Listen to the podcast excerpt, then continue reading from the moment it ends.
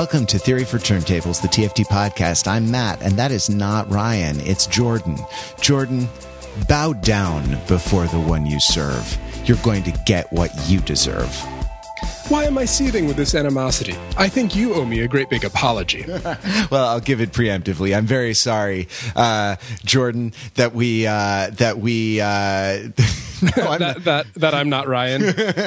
I'm sorry that uh, that I'm going to drag you uh, straight to hell because we're doing Nine Inch Nails' "Pretty Hate Machine," the seminal 1989 album that introduced Trent Reznor and uh, his his band alter ego, his artistic project, uh, his. Um, his you know uh, global industrial agenda nine inch nails upon the world. Um, this is a uh, this is an interesting this is an interesting record. It's their i mean it's their first record and kind of what what it is generically uh, is is kind of an open question and i think it's something that we are going to want to uh, i think it's something that we're going to want to talk about. But i i kind of found it pleasant to listen to honestly over the last couple days or at least kind of uh, re- really engaging and compelling in in places. I don't know about you. How did you find it? Well, you say that you're dragging me into this, but I think that I was the one who actually suggested this for the agenda, like uh, sending sending an email to Ryan uh, a few months back or something, because this music used to be my jam. Like, oh solidly, solidly my jam. Um, I know that that's not exactly how I present to the world most of the time these days, but I was excited that these years were rolling around and these albums with them. Yeah, it's uh, it's it's definitely um, this is 1989, which we've already sort of demonstrated was a bumper crop, and and you know I, we don't like to call our shot because like very often we uh, very often we you know um, make changes at the last minute, but uh, we're we're aiming to get to 19. 1991 in this historical stretch, and 1991 was uh, just an incredible year for all kinds of different uh, all kinds of different music. And you can go go uh, go Google 1991 in music and see what some of the big albums were. And uh, we're going to get to some of those, and you can get excited about that because I certainly am. rest assured that whichever one you get most uh, excited about, we will not touch. No, our our uh, mission to alienate and confound our listeners hasn't changed, not even uh, not even a little bit. All right, so this is a uh, this is uh, uh, somewhere in the forty five to fifty minute range.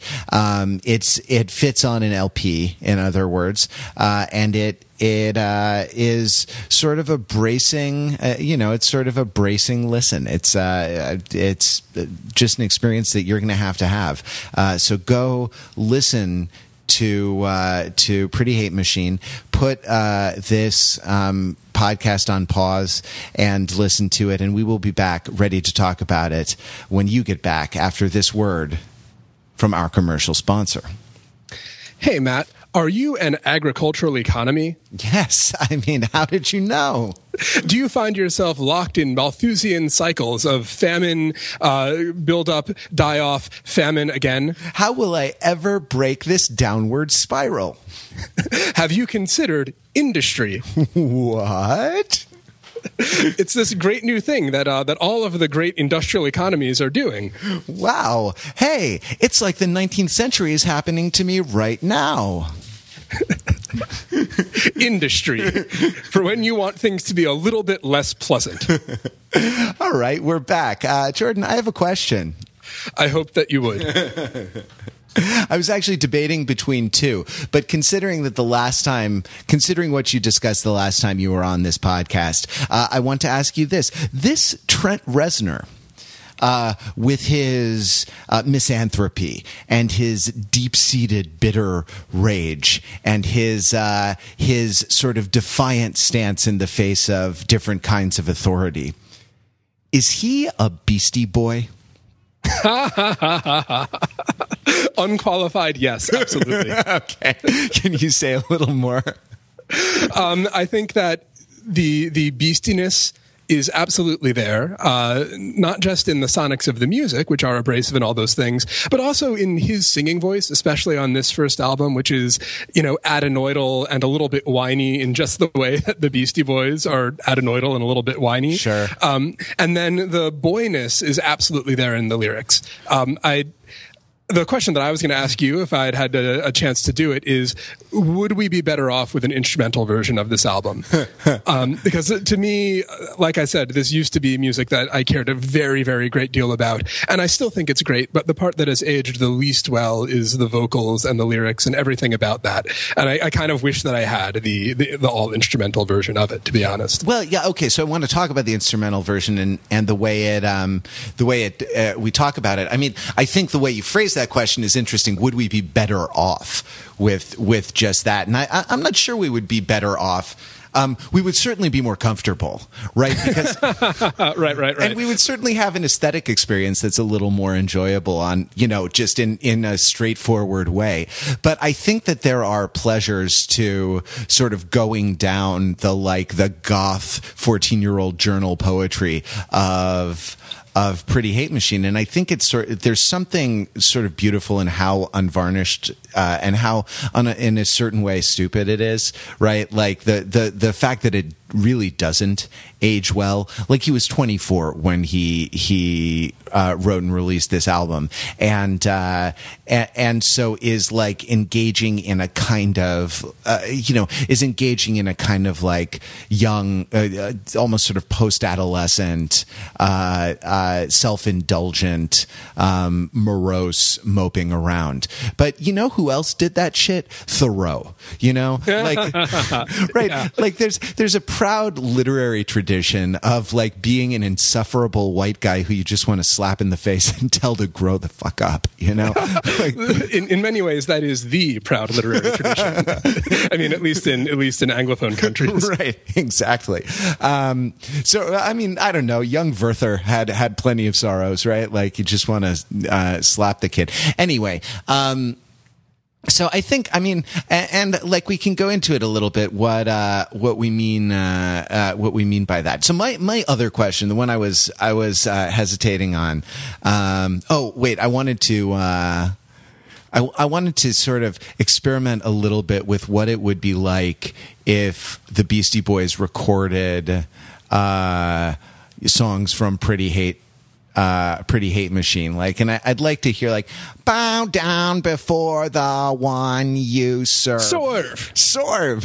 right. Exactly. With the, like the, the strong emphasis at the end. You're going to get what you deserve. Yeah. Um, with slightly more New Yorky accent. Like the thing I was reminded of most as I was listening to the, as you say, the adenoidal, uh, you know, the kind of the the nasal braying of Trent Reznor on this album.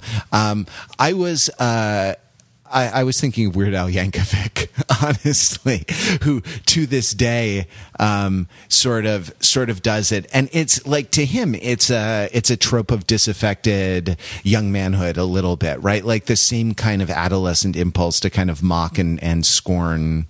Um, yeah, yeah, kind of like uh, mainstream pop music, right? Yeah, there's like there's a little bit of a sneer, right? And we don't really generally think of Weird Al as being aggressive, but mockery is sort of aggressive by nature. Yeah, I mean the fact that Weird Al, I mean he's so he he presents as very non-threatening and Trent Reznor wanted to present as very threatening right is you know uh, distinguishes them a little bit but there's actually maybe more in common between Trent Reznor I mean like uh, uh, uh like weird uh, Trent Reznor may be the dark mirror of Weird Al Yankovic right do you know is there a Weird Al parody of a Trent Reznor song out there in the ether anywhere I forget whether he did Nine Inch Nails but there is one called Angry White Boy Polka, which uh, I commend to everyone, and which I'll put a link to uh, in in the show notes. Um, that is that it parodies some later some later music but definitely like but but definitely like Reznor enabled uh, industrial rock and and associated hard rock genres um, like uh, uh, Offspring or um, I mean, they're more punk, but uh, but like Marilyn Manson and stuff and stuff like that. Uh, yeah. Um, but so the, the, the question I was going to ask you had, uh, had I got around to it was, uh, what is the pretty hate machine? Hmm. Is it like, is it women in general? is it one particular woman? And what is the is it their hate or is it that like uh, you know the and there's there's a lot of like breakup songs uh, or sort of you know um, sort of slightly S and M inflected uh, you know unhealthy relationship songs, right? Yeah, like, yeah. Although I, for me, always Nine Inch Nails was kind of the songs were always about. Um, hatred of, on the one hand, himself, and that's maybe the strongest current. And then on the other hand, like some romantic partner that did him wrong. And on the third hand, capitalism. And then all three of those things are sort of folded all around. So they're all metaphors for each other. Uh, so that like um, when when when he's saying I'd rather die than give you control, that's explicitly about capitalism, right? God, money uh, is is the the the refrain there. And yet, when he's saying "I'd rather die than give you control," it sort of feels like he's talking to an ex girlfriend, right?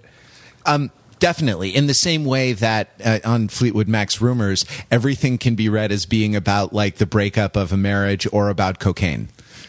and they're yeah, both yeah. they're the same. They're they're like uh, they're you know it's really it's uh it's and or cocaine yeah. right? So what right exactly. So what is the i mean what is the prettiness of the uh, of the pretty hate machine? Because i think that's a I, it's an interesting word to me in a band who's uh, in a uh, an album um, whose aesthetics are uh, so markedly unpretty and so so determined to be unpretty Hmm. Well, actually, so we're going to loop back to that later on when we talk about the Sonics. Um, I, what I want to read into this is the cover art, which is a close up of a microphone, right? Yeah. Um, and they're like that looks like a machine because it's because uh, it's you know chrome and it looks pretty because it's sort of a beautiful architectural form and also it's chrome. So the hate then is the thing that's kind of missing from that. Maybe the pretty hate machine is the music itself is the other thing that you could think of it as. Huh that's uh, I mean that is sort of uh, that's interesting. I mean, and the the sort of the microphone or sort of music music making equipment. I mean, we've talked about sort of metaphors for. Um, especially when we talked about like going all the way back to, to krautrock and to Bowie, um, and uh, talking about Depeche Mode and talking about uh, a different kind of electronic or industrial musics. Um, talked about like how how the kind of the music making process the sort of computer or technologically enabled music making process is allegorized uh, and kind of made an explicit topic of some of the some of the um, uh, uh, some of the lyrics or some of the kind of the artistic project of the songs. It's interesting that it would be a microphone, right? And that like when Nine Inch Nails performs, I think there's usually a backing band and Trent Reznor is a front man rather than being like a sequencer programmer, right? Or uh, you know, I don't know what whatever else he is. Like he's yeah probably the main instrumentalist. He he uh, is the songwriter, and so like the Pretty Hate Machine is not like the 808 drum machine. It it's you know it's uh, it's the microphone.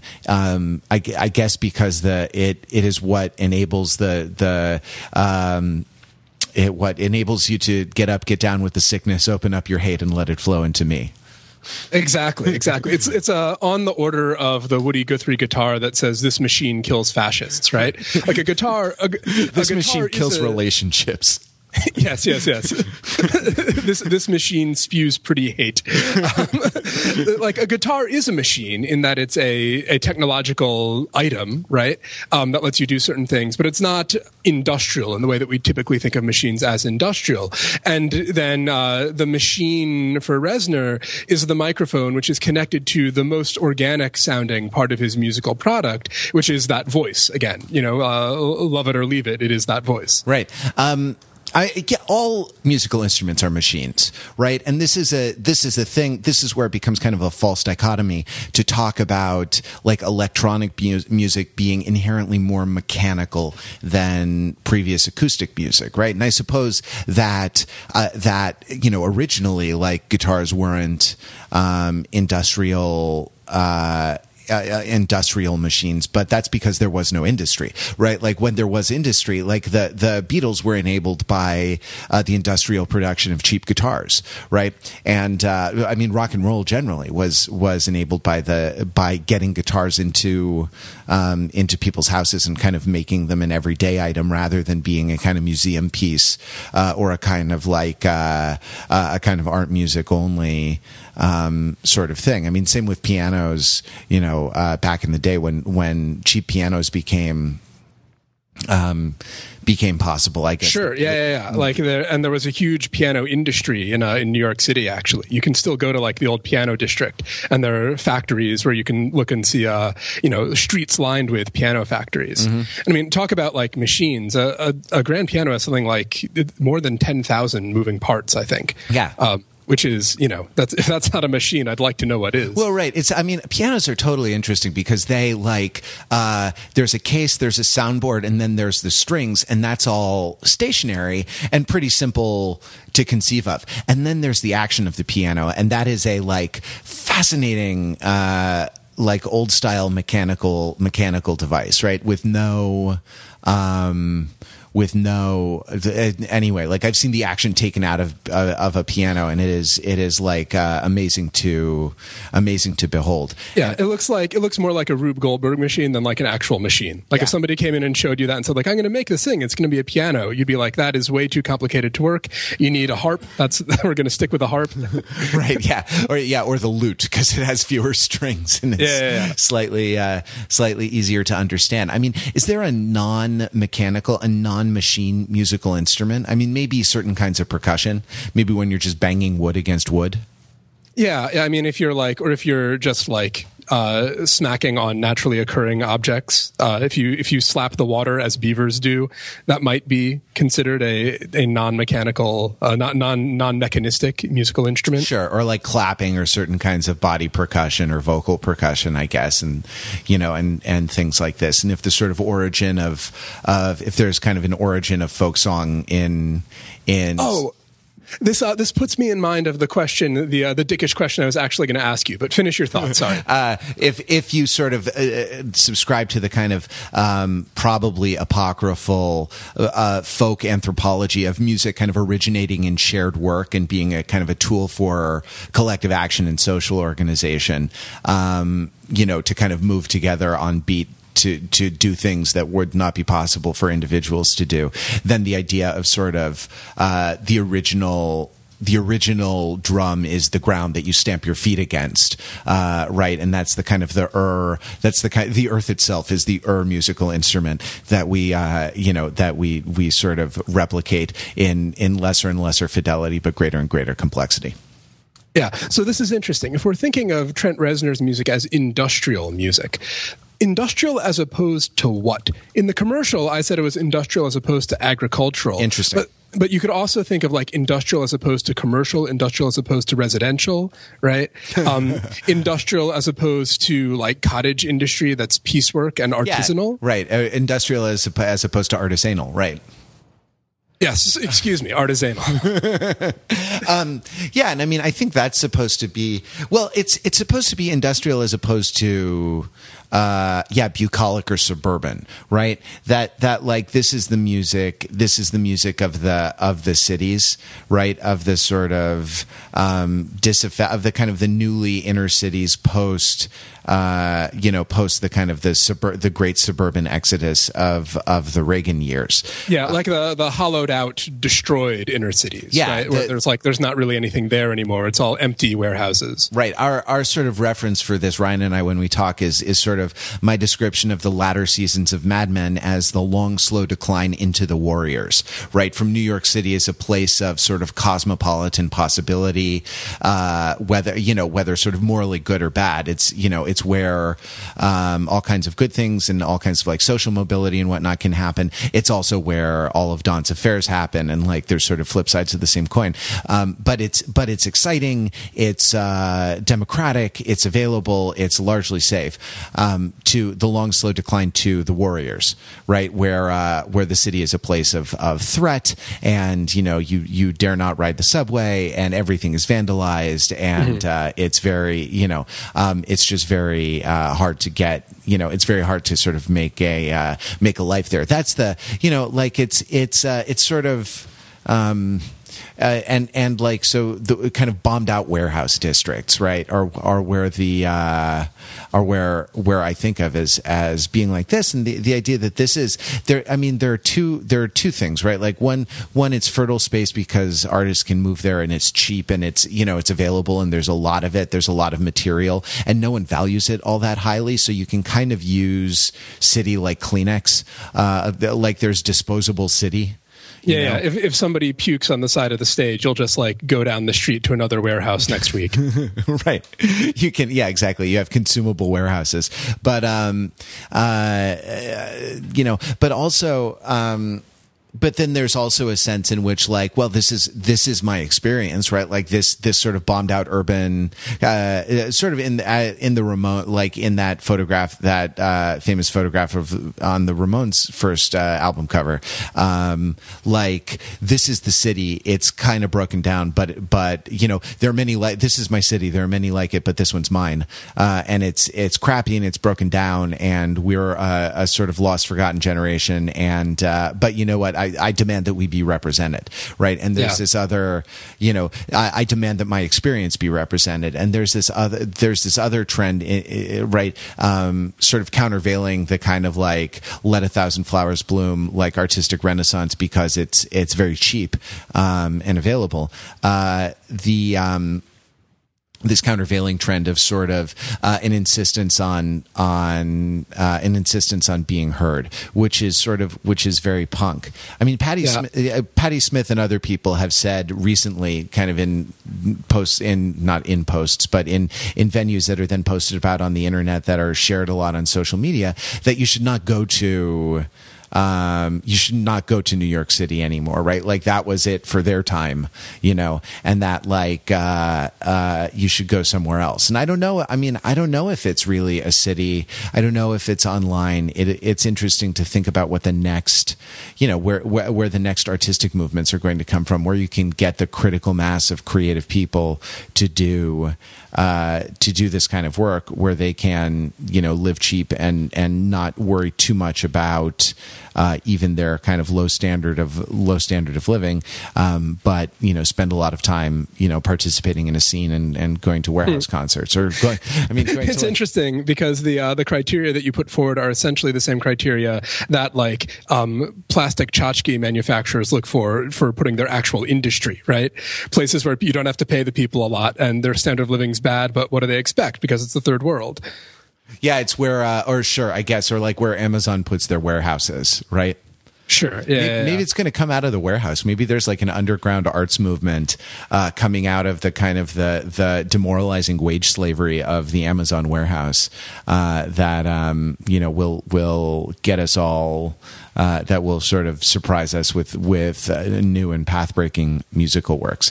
One last uh, riff on this: if you look at the the visual iconography of Nine Inch Nails in general, and actually of just industrial music writ large, the gleaming chrome of Pretty Hate Machine is a big outlier. The dominant color palette is rust you know it's it's not happy metal. It's metal that has been neglected in a hazardous environment for far too long. And that even shows up in the sonics a little bit. If you think about the way in which say kraftwerk sounds mechanical or like a machine nine inch nails is sort of what you would get if you left that machine out in the rain um, when kraftwerk's first album comes out and then wait until nine inch nails' first album comes out you know? Like it's it's all distressed metal. Uh, an actual factory that sounded like that would not be a factory for very much longer. Now now that now that aesthetic, like people pay a lot of money to go to restaurants that look like that, right? And like with with on bare Edison bulbs hanging from the ceiling, you know, and sort of uh, uh, very highly distressed wood uh, bars and and slab tables and things like this. Yeah, yeah. All of the all of the cocktails are, are like named after Nine Inch Nails songs. I like uh, I like two head like a holes.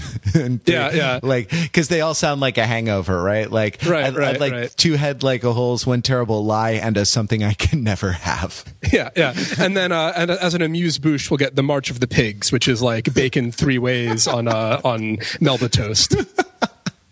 so, uh, what do you want to say about the about the Sonics um, a little bit at a at a high level before we drill down into before our industrial drill press, uh, you know, moves us down into the individual songs? Yeah, so I have a grand unified theory of uh, of what's going on sonically with Nine Inch Nails. Um, which I, I didn't have this when I was listening to them all the way through like late middle school and high school, but I've uh, I've kind of come to it on this re-listen, and I'm very happy to have had the chance, even if you don't think that this holds up. Basically, there are four things that are going on in this in this music. There's the vocals, Mm-hmm. There's the propulsive sounds, yeah. which is the stuff that's like the Depeche Mode layer plus the massive drum beats. And uh, I think you had some stuff to say about the way in which they sound like Depeche Mode, which we want to come back to. But uh, I'm borrowing that from you. And then the third is the pretty sounds, and that's like the sort of ambient sounding stuff, which is usually mixed to the background, but every now and then comes to the fore. And then there's the ugly sounds, and that's the actually industrial stuff, the the messed up vocal samples, the drill sounds, the static sounds, and whatnot. Right. Yeah. um, and usually these four layers are distinct. Like the, the drum beats themselves are not made out of nasty static squeaks. They're recognizably drums. Uh-huh. Um, but they're very often uh, parallel, or what you'd call in orchestration classes, doubled. So if you have a propulsive bass line, the same melody is going to be played a few octaves up by a collection of pretty sounds, right? Um, or a few octaves further up than that by ugly sounds, or the vocals might be singing the same melody or something like that. And having all of those things together usually forms the climax of the song. So in a, in Sin, for instance, uh, what sets apart the final chorus is that there's a new layer of ugly sounds that's layered in over everything that was already going on to make the final chorus bigger than the others. Right. Um, I mean, you know, we've talked about about sequencers before, and one easy thing to do is to copy paste the MIDI data onto a new track and play it through a different patch.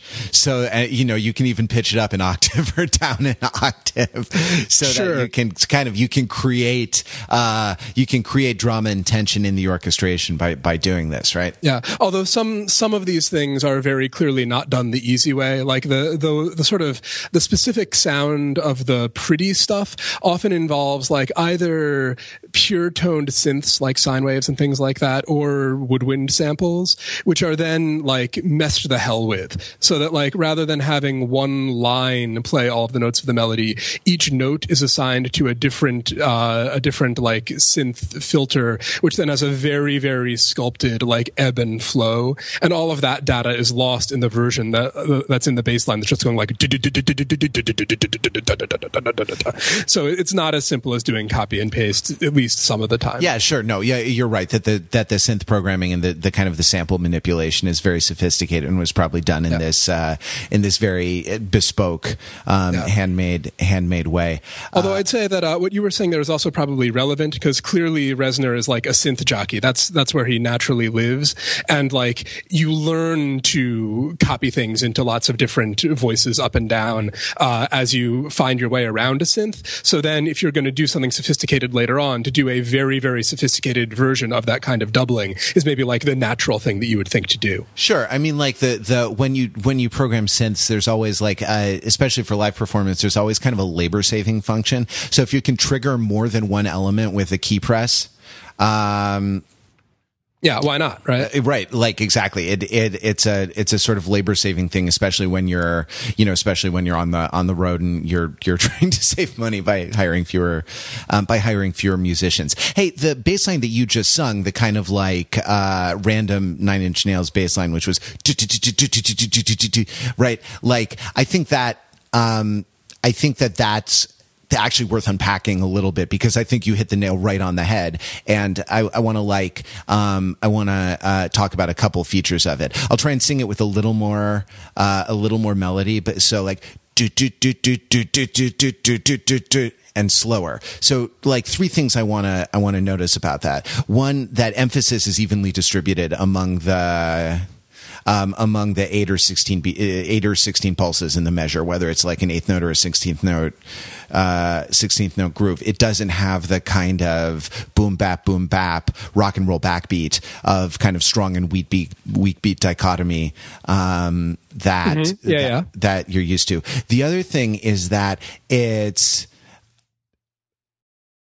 uh, it, the it feels shifted off by an eighth note to me. Um, that the grace note is falls on the downbeat, and the note that you're the the like the the decorative leading tone falls on the downbeat, and the note that you're going to that's actually the root of the chord is on like one and or one e, right? Like is on the is on a. a, a de-emphasized uh, uh, beat from the downbeat, so it's do do do do do do do do do do, and not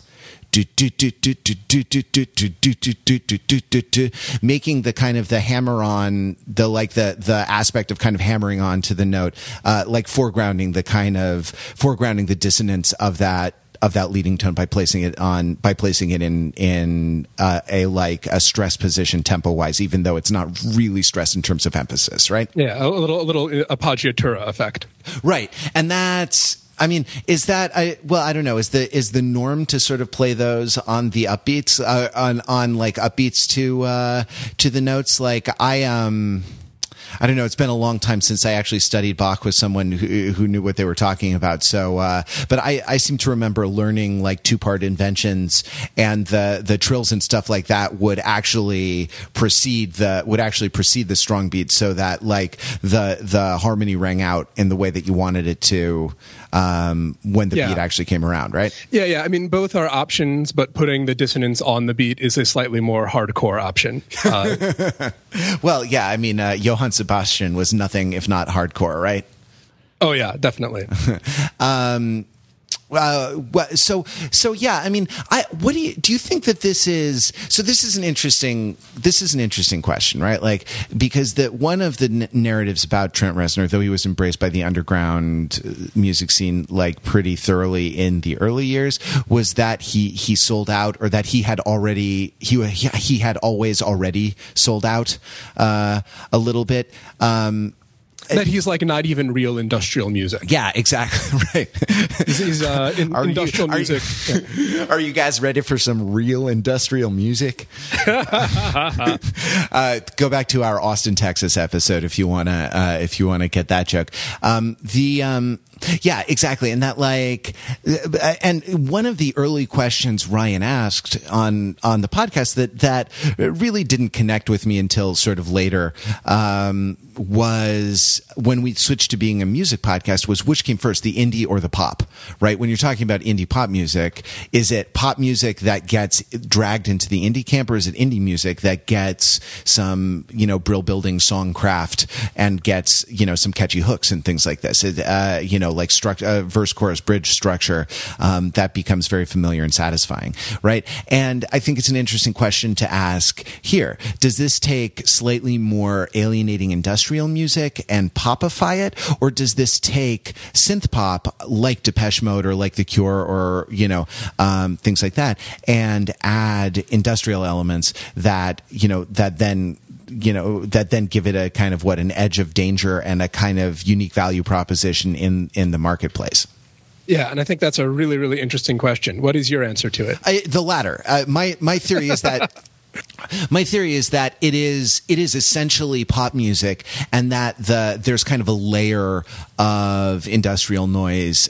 There's a kind of like wash you know uh, put on it. Like you filter a photo on on uh, on Instagram. But to me the the um, to me the uh, the first thing I hear is the the pop song structures and stuff yeah, and that like the, the, if we buy my my theory of the sonics, the fact that only only at maximum a quarter of it is actually the abrasive machine sound stuff would tend to sort of support this reading that it's basically uh, pop songcraft with a veneer of avant-garde noise noise experiments uh, rather than the other way around. On the other hand, uh, one of the things that we did when we were sort of pre-gaming for this is I went and Googled around what all the best industrial songs were by people other than Trent Reznor. Because when I say that this was my music, I don't mean industrial music writ large. It was basically like the stuff that played on uh, WPLJ uh, in, in, suburban New York. Was that a New York radio station or was that yeah. A, okay? Yeah. Um, and like that was Nine Inch Nails for sure, but Nine Inch Nails kind of was an honorary member of grunge to a certain degree. Like it's it's right around the same time as alternative rock was becoming a really big thing, and uh, Nine Inch Nails was just like one of those aggressive bands that they played. So I remember being very surprised when I learned. I think I think this might have been as late as college because this is back before the internet was really a thing, and I was not a terribly savvy uh, music consumer. When I learned that Nine Inch Nails was basically just the Trent Reznor show, and I learned that quite late, kind of after I had stopped uh, listening to the music all the time. I thought of them as a band, and I didn't really think about uh, how the music got made. I, I assumed that they had like you know a power trio plus a guy that was up there breaking glass in the back or something for all those sounds. yeah, I mean, and, and, definitely that was the MTV experience too. And in LA, the the big station was KROQ, right? Like that that this kind of music was ascendant alongside Pearl Jam, Nirvana, Soundgarden, um, you know, and other and uh, and other things. And it shares it shared with those a certain kind of self lacerating confessional style of of songwriting. Though I think Nine Inch Nails takes it to another level, but did not share with them the kind of like the guitar, the kind of the riff rock, uh, you know, guitar centric. Um, uh, uh, the the guitar centric sound, but it definitely. I mean, it was in the MTV Buzzbin, uh, right? Like I watched the the music video to "Closer" as a teenager over uh, over and over and over again, and it's. I mean, it's uh, you know just sort of uh, sitting in front of the sitting in front of the cable TV. Did the did the visuals influence you at all? The, the kind of the music video and MTV programming of it all. You know, I grew up without MTV, so that was something again that I came to later. I, by reputation, I knew that Closer had a had a music video that involved torturing a monkey. I believe. um, I remember the monkey is humanity, man. Yeah. I remember Closer as being like the the song that uh, if my parents were around, I would turn it off when it came on the radio, even though I knew it was going to be the clean version where you wouldn't actually hear "fuck you like an animal." I would just be like, ah, I can kind of tell what it's about. They can't hear this. They can't know that I like this. Yeah. um, uh, so the fact that the music video was even that much more transgressive was something that was definitely exciting to me but i can't say that i was terribly influenced by the imagery. So what i mean what about like what about the lyrics and what about the kind of like 14 year old journal aspects of it? Um like does that to you does that not does that not age well? I mean i have some thoughts about it but since it was your jams i want to to give you first crack at, at talking about it yeah, well, you know what? I'll I'll flash us back to um, one of my first appearances on this show uh, when we when we just to be dicks decided to talk about uh, the the Schumann Heine collabo Dichterliebe, um, where um, Heinrich, Heinrich Heine, in his introduction to his own poetry, says, You know, these poems have their place, and that is in a diary written by a very young hand where the pages are damp with tears and there are flowers and locks of hair pressed between the pages, I, or something I mean, like that. Yeah, you can just imagine the like the Evanescence cover or the the like you know the sort of maybe Nine Inch Nails cover, right? Like im wound der so not more not more yeah, pretty much, pretty much. or the Beastie, like or the, the, Beastie Boys. In Wooner Shona Monat My. Yeah, exactly that. Exactly. I feel like the particular version of like um performative mopiness is slightly different, but the notion that performative mopiness has a place and it is like late middle school, early high school, I think is maybe kind of constant. So I look at these and I kind of, it, it, feels nostalgic to me now. I'm like, ah, oh, yeah, I remember, I remember feeling that way. I remember feeling like that was really, really profound poetry. I remember thinking that everybody out there who got like a job was bowing down before the god of money, you know, and, uh, was, wasn't that a, a pleasant thing to have been that naive? Well, I mean, not that, not that they're not, it's just that it's necessary. There's there's a certain like uh, you know, and I can sort of I can say this because I've I've gone through a difficult breakup recently. Like there there's a sense in which the experience of pain, like even bad relationship pain, sort of changes, and it's not exactly that it dulls uh, or it blunts, but it becomes a little more worldly. It becomes a little uh, a little less. Um, uh, I don't I don't totally know know how to put it. I you know I had a friend once described to me the Counting Crows song uh, "Anna Begins," which is very hashtag basic, but I still like it. Shut up. Um, as like as having this this sense of like this is it. This relationship is it right? And and like the sense that like you your identity the universe society like the the just the great you know the the the aristotelian music of the spheres like that everything kind of added up into this in you know in this kind of thing like um it sort of leaves you in in adult life as as it should. And so in this context like i have actually kind of enjoyed uh uh, enjoyed going back to this and enjoyed a kind of a non-inflected, a kind of a, a much less mature, uh, a much less. Um, in certain ways much more self-conscious in that it's much more self-involved but in certain ways much less self-conscious because it's not moderated by any kind of life experience uh, sort of rage and sort of sort of expressions of of of sorrow and pain. And that like it's been uh, you know i don't know it's been uh, it, it, it was it is sort of interesting, and that's why I say I think there's something there's something um, uh, valuable about it. Like to to remember. I mean, even even humbling a little bit to remember that we once all were the you know we once all were the young person with dark circles under their eyes. You know, rending our garments and and crying over the pages of that diary into which we had uh, you know uh, you know between whose pages we had inserted locks of hair and and uh, flat flowers and things like this. Sure, sure, and that like that uh that maybe if we got over that right that this too might pass or something like that. Yeah a little bit right. Um well uh so which of your gems do you want to uh which of your gems do you want to go into first? Does anything uh in particular uh stand out to you as a place as an obvious entry entry place for this uh for uh close readings?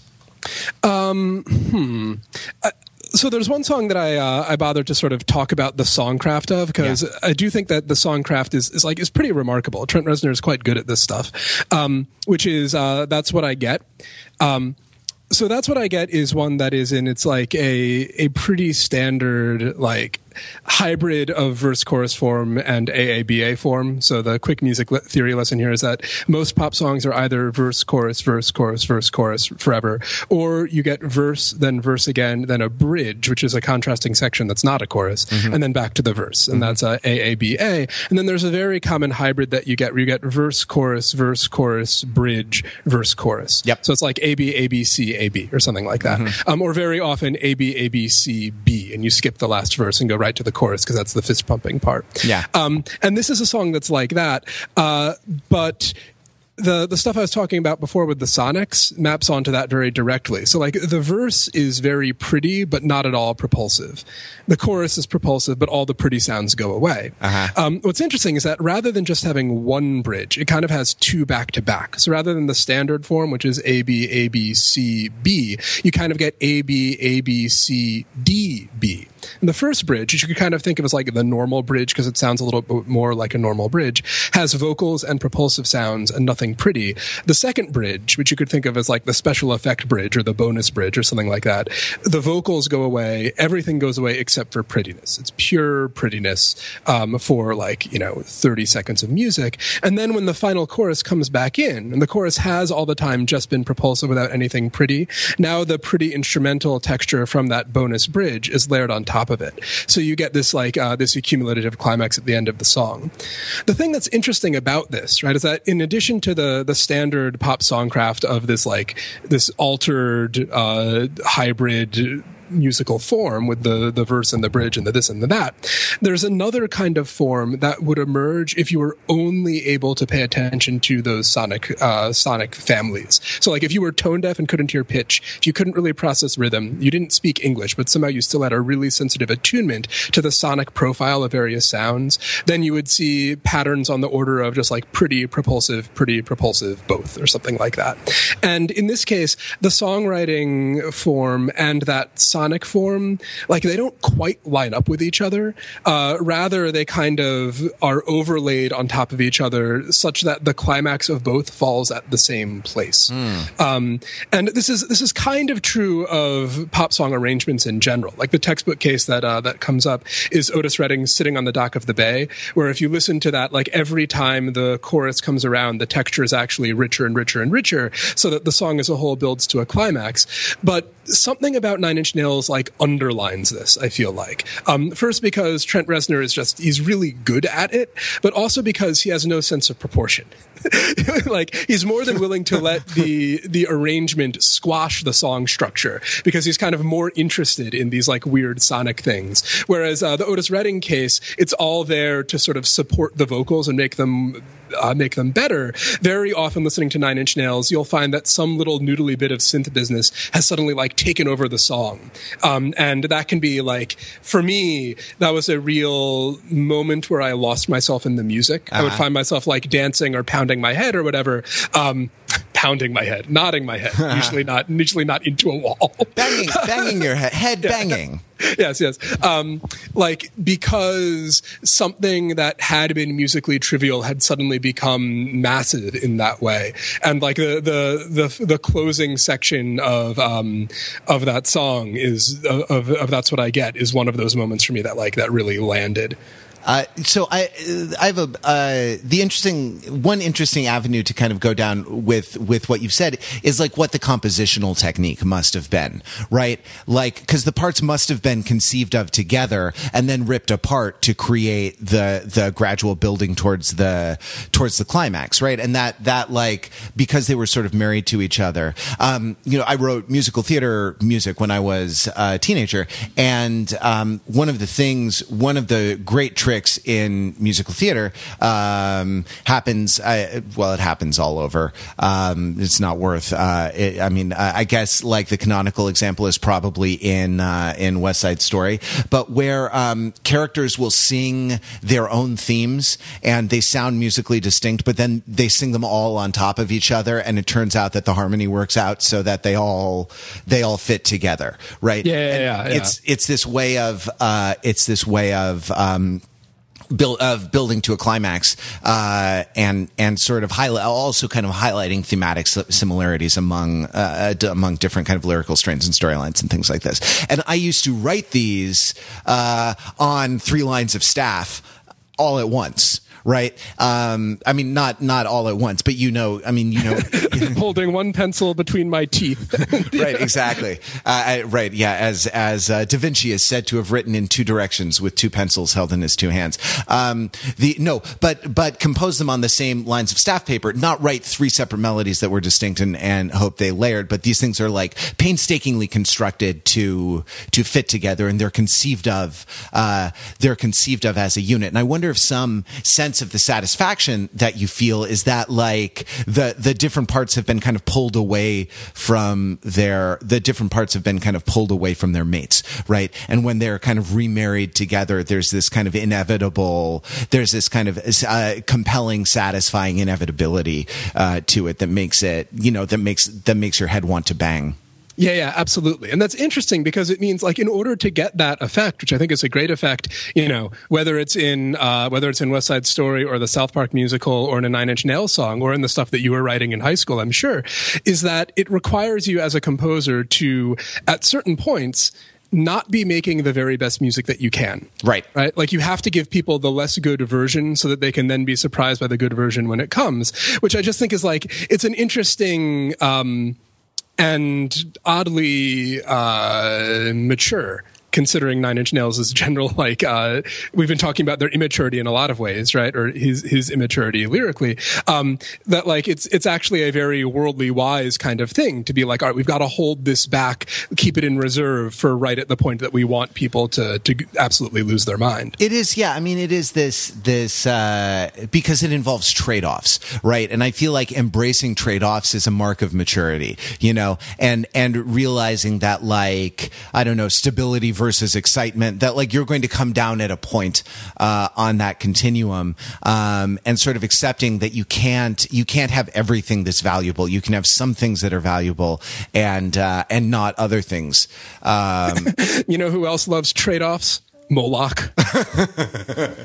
Moloch, whose blood is running money. Moloch, whose whose heart is a cannibal dynamo. Moloch, whose fingers are 10, 10 Hey, I was a teenager. I committed large portions of Howl to memory. sure, sure. I, and, and and I mean, it's it's interesting, like to note that Howl, by the way, uh, precedes. Um, uh, had like uh, the the uh, had like a whole critique of capitalism by like 40 years and man that shit is as relevant as it ever was and if anything more so uh, uh, more so today it's i think it's it's um Oh, I think it's part two of Yeah. uh, of Howl, and I, I commend it to anyone. We'll put it we'll put it in the show notes with all the other links and stuff like that. So that's a question for you. How do you think that Nine Inch Nails has aged?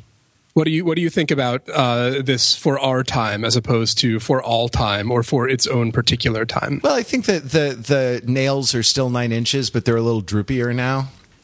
Wah, wah, wah. They don't they don't hammer quite as straight as they used to. Like You know, uh, they uh, they got pills for that. yeah, I got, oh, I was thinking like the old man's back as you know as he trudges along on three on three legs. The the you know uh, in the evening. Um, the, well, I mean, they, they, we actually know how they've aged because we, we did a bit of a comparative study, uh, on your suggestion. Uh, I think you listened and I listened also, uh, uh, kind of superficially, but, but attentively to, um, to, uh, the recent, uh, the most recent Nine Inch Nails album, which is called Hesitation Marks, uh, or Hesitation Wounds. Um, I think it's Marx. marks okay sorry hesitation wounds is the is the medical term i guess um and that uh uh and that like to me uh w- what has happened is it got um it got a lot synth poppier right? Um like the the arpeggiator uh i listened through to the singles. And on the singles the art the arpeggiator uh uh uh, came back haunted and copy of uh, uh, the arpeggiator is is like working overtime. Um, with that like slightly plucked kind of synth sounding, uh, you know, um, rhythmic arpeggiation of of the the harmonic material from the Yeah. from the album. Um, the other one, everything uh, come, becomes a little more industrial, uh, but uh, uh, but like it, it really uh, there's a kind of poppier, slightly more user friendly. Um, uh sound to me. Also like especially in like a copy of a um the the concerns are a little more are a little more uh, uh, philosophical rather than you know what I mean? Rather than being just a howl uh, the, a howl against the injustice of it all. Um, Yeah. You know, that's actually interesting to say that uh, that early Nine Inch Nails is not philosophical. I feel like the the persona of early Trent Reznor has philosophical concerns, but he doesn't approach them in a philosophical way. Right? Like he realizes that uh, that there are perhaps problems with uh, capital and with organized religion, and his uh, his response is to be like phonies. yeah it, right exactly. It's not the most thoroughgoing critique that you can imagine I suppose right? Yeah, and it's and it's gotten a little bit a little bit like the lyrics are just less embarrassing, I would say, on uh, on New School Nine Inch Nails, and also his voice has just like he's gotten older, so it's gotten a little bit uh, more well rounded, a little bit less of that yeah kind of Well, yeah, and he's also singing. Well, even by um, down, like by the time of closer, like by downward spiral, he was singing in a lower register, right? And it it gave a, like a slightly more a slightly more seductive and slightly more threatening um, character to a lot of the vocal performance that like that is just it, it it's sort of hard to take it's hard to take some of pretty hate machine seriously uh as a like as an expression of rage when it's just so uh it's just so adolescent but like yeah, okay so, so like, much uh, so much I'm Doug and you're Dad. yeah right? exactly no dad i'm trent Uh, I'm out of here. I'd rather die than give you control. oh, well, all right, let's talk. Let's talk a little bit about the critique of capitalism in Head Like a Hole, right? Like, so one of the one of the um, uh, the uh, tools that's deployed is sort of like buffoon, like buffon clowning, um, by by do, satirically uh, embodying a representation of this, and like this first. Uh, um, this first verse, like, God money, I'll do anything for you. God money, just tell me what you want me to. God money, nail me up against the wall. God money, don't want everything. He wants it all, right? This is a, this is a, he's talking in the voice. He's talking ironically, right? Like in the voice of, of someone who is, uh, uh, someone who is um, uh, uh, dedicated to God money, right? Yeah, like yeah. someone, One, one of the sheeple, right? And to use to use the technical term. Right. And and so like this is a schoolyard like m- mockery, like making fun in this way, like uh like imitating someone in a in a in an ironic way, right? Like is a schoolyard taunting. It's a way of schoolyard taunting, right? Like eh, I'm Trent Reznor. I hate capitalism. Yeah. Yeah. Yeah. Right. That's uh that's what um that's the kind of the rhetorical tool uh being right being deployed here. Um the thing that like uh, the thing that struck me when i was listening to this is that taking uh, taken in isolation, you're going to get what you deserve could have either a good or a bad valence, right? Uh, you're going to get what you deserve could mean your hard work is going to be rewarded, right? Or you're going to get what you deserve could mean your nefarious doings, uh, you know, will uh, will get you your comeuppance in the end, even if it doesn't, uh, even if it isn't happening, you know, uh, quite as soon as I would like, right? That's interesting. I think that yeah, you're right, but I can't think honestly of a, a case of it ever being used positively.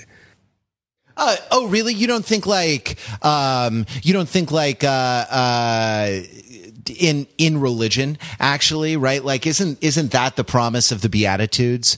Uh, like, because your reward will be great in heaven. Like, is not that saying like you're gonna get what you uh, what you deserve? Well, no, but I mean like the specific language you're going to get what you deserve. I've never heard applied to uh, the meek. Okay, you know, yeah, blessed are the meek because they're going to get what they deserve. Doesn't Yeah. sound so great. No, it doesn't. Right? Yeah. Um, Who's, who's the? I can't remember whether it's a whether it's a rapper or or what. Who has the line? The meek ain't gonna inherit shit because I'll take it. I, I forget, but it's a great line. Um, yeah, I mean, I guess that's I guess that's true. And actually, even in religion, I mean, okay, I'll I'll switch my reading on a dime. Then, even in religion, like the idea of it's a it's a sort of common uh, it's a common refrain in the Psalms. Um, it's a common refla- refrain in a lot of uh, Judeo-Christian thinking that like God is merciful because if God weren't merciful, we'd be screwed, right? Because if we actually, you know, sinful sinful as we are, uh, as as we're constituted, if we actually got what we deserved, uh, you know, Lord, who could stand, right? Um, and uh, you're not going to get what you deserve. I suppose is the promise of uh, is the promise of religion to uh, you know to a certain to a certain extent. Um, Yeah, you have you have been weighed on the scales and found wanting, right? we should probably uh, go into uh, one or two more songs, and it seems like uh, "Sin" is the other like real banger here. Um, and I, and I just want to say that like back in the '90s, like when I discovered that fonts were a thing on you know Windows 95 or whatever, I I definitely downloaded without any sort of license, probably illegally from the internet. I downloaded a uh, a whole font based on the. Uh, based on the um, uh, the logo, the the uh, album cover of the single to Sin, uh, and, and would like ty- type things in it to be edgy and alternative, you know. Um, yeah, because you know readability is for squares. uh, it comes down to this: your kiss, your fist, and your strain. It gets under my skin. Within, take in the extent of my sin. Um, what do you think? Uh, uh, what do you think sin is? Uh, is meant to to denote here because this is not a this is not a sort of religious uh, this is not a sort of religious record right uh, it's explicitly critical of God money um, and money God and uh, uh God money dad and dad God yeah, money yeah. well I mean it's is it not a religious record? It's it's concerned with religion, right? Um, I think that religion might be the the thing that Trent Reznor is angry at that he develops the least uh, fully on this, but it's definitely floating around, right? So not just uh, sin comes up in these uh, these lyrics, but also stale incense, right? Mm-hmm. And uh, and and purity, and for that matter, uh, kisses are you know show up in in like the the symbology of Christianity at least, effigies, uh, defacing of effigies, yada yada yada, right? Um, there's there's lots of stuff in there. Um, often I got the feeling that Trent Reznor is one of these people who is an atheist who's pissed off that God doesn't exist, you know, uh, rather than being kind of smug about it, the way that uh, that the the new atheists would generally have you be. Sure. Um, so I think that part of it may may have to do with a sense that um, he has been taught through whatever his religious upbringing was that he is sinful and despite having dispensed with the religious upbringing can't shake the feeling of his own sinfulness. So it might be sort of like he's he's complaining to religion personified religion about the hangups that they have zapped him with Interesting. I mean, yeah, it's you sort of is it not right? It's it's um it's that old kind of deconstructive move. It it is a religious re- record because it accepts the terms of the debate that that religion supplies, right? And that like it can't it can't be uh, it's always already religious. It can't be unreligious. Um, uh, because you know once you sort of once you once you accept sin, once you accept the rubric of sin and sinfulness, uh, you've already kind of accepted the premises on um, on on which that is on which that is built. There, there is a kind of infantile, like there's a sort of infantile or very vulnerable aspect to it in the way that you describe it. That like, wouldn't it be nice if there were a God, right? Like, uh, you know, there's not, and you know, those who purport to serve God on earth are uh, stale incense, old sweat, and lies, lies, lies, which is um, a quote from a short story by Clive Barker. So the geniuses, uh, uh the geniuses at Rap Genius informed me.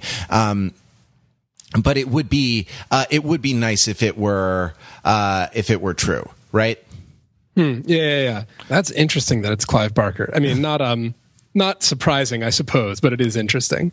Um, but yeah, I mean, and like, there's there's a lot of that, right? If you uh, if you go around the Nine Inch Nails catalog, there's a lot of religious imagery, which is often like um, twisted in a way that it becomes a complaint right uh, about um, about the sinful nature of the flesh and about the sort of the uh, the shame that attaches to that sinful nature or something like that yeah i mean it's you know that and and that like it right if there is no god there is no sin right? And it's not like he's he sort of outlines a more broadly humanistic uh, program of moral excellence right? It's uh it's that like there is no god and by the way god doesn't like me you know? Yes yes. God is dead. Also he sucks uh, I think on that cheery note, we might leave the conversation there. Jordan, thanks very much for for joining to talk about Trent Reznor and Nine Inch Nails and Pretty Hate Machine. I feel like we just got started, but it's been an hour. I could go on for a lot more. uh, yeah, and I, I just, I, as I said at the beginning, I just want to say I'm sorry that. Uh, uh, uh, that you dragged me down into it because I was up above it. Um, thanks also to you for listening. Uh, if you'd like to talk about Pretty Hate Machine, probably the best place to do it is in the show notes on this episode. Head to Overthinking It uh, and do uh, do what you always do. Click on the uh, the episode title where you see the podcast near the top of the page. Click on uh, show notes there, and uh, you will find the comments section. We're also available on Twitter at TFT Podcast and on Facebook at Theory for Turntables. Please follow, like, like us, like us, like us on the social media. this is another very like Reznor worthy emotion.